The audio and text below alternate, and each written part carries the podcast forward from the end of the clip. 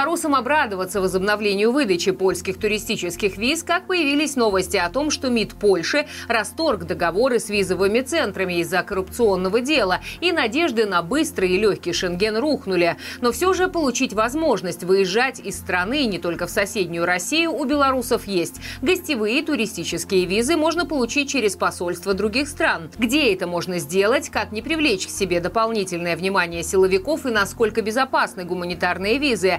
Об этом в сегодняшнем горячем комментарии. Сейчас есть два разнонаправленных процесса. Первое – это то, что, например, Польша сказала о том, что будет выдавать туристические визы и начала принимать документы на них. Однако мы видим ситуацию, что сейчас совсем не так, как это было раньше.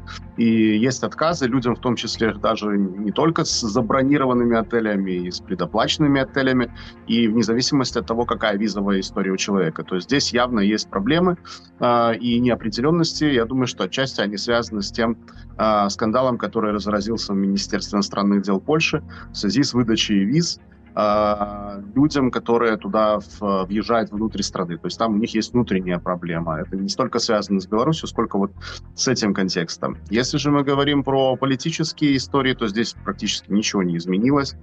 Если у вас есть эпизоды политического преследования либо иных репрессий, вы всегда можете обратиться к нам в BYSOL за консультацией. Мы подскажем, каким образом можно получить визу, либо провести легализацию, если вы находитесь уже не в Беларуси, Беларуси в соответствии с вашим статусом политически репрессированного. Здесь, к счастью, ни в Литве, ни в Польше э, в целом стратегически ничего не меняется. Если смотреть, то одно из самых популярных направлений сейчас это Италия, Испания, Германия, Венгрия. Это те страны, которые достаточно активно и много выдают белорусским гражданам своих виз. Мы читали недавно заявление Министерства иностранных дел Германии о том, что в среднем около четырёх тысяч визовых заявок в месяц немецкое посольство оформляет в Минске, и очередь там составляет порядка сорока-пятидесяти тысяч заявок. То есть можно понять, какой объем э, сейчас э, людей пытается получить визы тем или иным способом. Если мы говорим про то, кто как отказывает, то э, здесь статистики такой единой у нас нет, но в целом э, ситуация выглядит так, что белорусам, конечно, гораздо больше благоволят, чем гражданам России либо другим гражданам. До сих пор э, достаточно большая возможность, достаточно большой шанс получить шенгенскую визу, даже в случае, если вы идете не по гуманитарному пути, не через доказательства репрессий в отношении вас. Поэтому пока граница не на замке. В случае, если вам грозит угроза, у вас нет визы и есть ситуация, в которой вам нужно покинуть страну, еще раз рекомендую обращаться к нам на горячую линию. Мы подскажем, каким образом поступить конкретно в вашей ситуации. Потому что есть различные сценарии, которые рассматриваются в разной степени опасности, которая грозит, потенциальной опасности, либо реальной опасности, которая грозит человеку. И на самом деле Беларусь имеет достаточно большое количество безвизовых стран, часть из которых вполне себе мы считаем безопасными, потому что кейсов выдачи, либо каких-то других э, неприятностей по отношению к белорусам, которые выезжают по политическим причинам, там не было. Поэтому вот в любой ситуации, которая вам непонятна, связанная с миграцией, вы можете совершенно спокойно написать нам. Мы рассмотрим эту ситуацию, посмотрим, подскажем оптимальное на тот момент решение, потому что все меняется достаточно быстро, и нужно держать руку на пульсе и понимать, какая сейчас практика.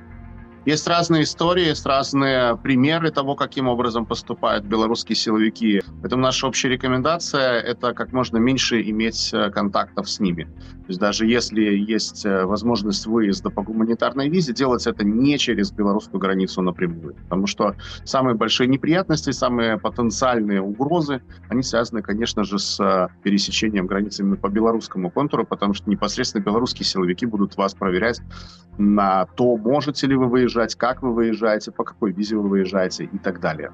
Если говорить о том, каким образом не привлекать к себе внимание, здесь это достаточно сложно, потому что Беларусь все-таки страна, которая сейчас все больше и больше скатывается к тотальному контролю. Однако наша практика показывает, что есть возможность получения такого рода виз и внутри страны. Так что здесь тоже есть определенные возможности. Все зависит от обстоятельств, от того, что будет происходить с Беларусью внутри страны и на внешнеполитической поле, и как будут развиваться события с войной в Украине. Однако точно стоит сказать, что есть два разных трека. Один трек — это помощь э, людям, которые бегут от репрессий, которые опасаются преследований внутри Беларуси.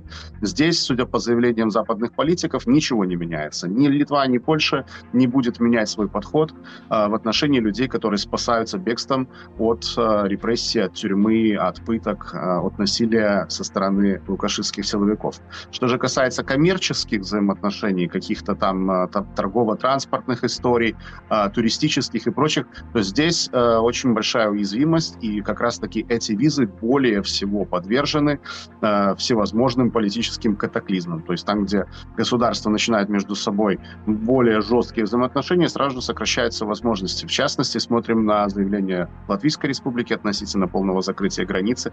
Это вполне может произойти, и это также может повлечь за собой определенные последствия, в том числе и в визовой политике э, выдачи э, этих документов э, людям из Беларуси в будущем. Ну, будем смотреть, как будет развиваться. Очень многое зависит от того, что делает Минск, но не менее зависит от того, что делает Брюссель, Варшава, Вильнюс и Киев. Больше подробностей и инструкций по ссылкам в описании к ролику. А если у вас есть вопросы к экспертам, пишите в комментариях или присылайте в наш чат-бот. Все ответы публикуем каждую неделю в нашем проекте «Народ спросит» с Андреем Микрюковым.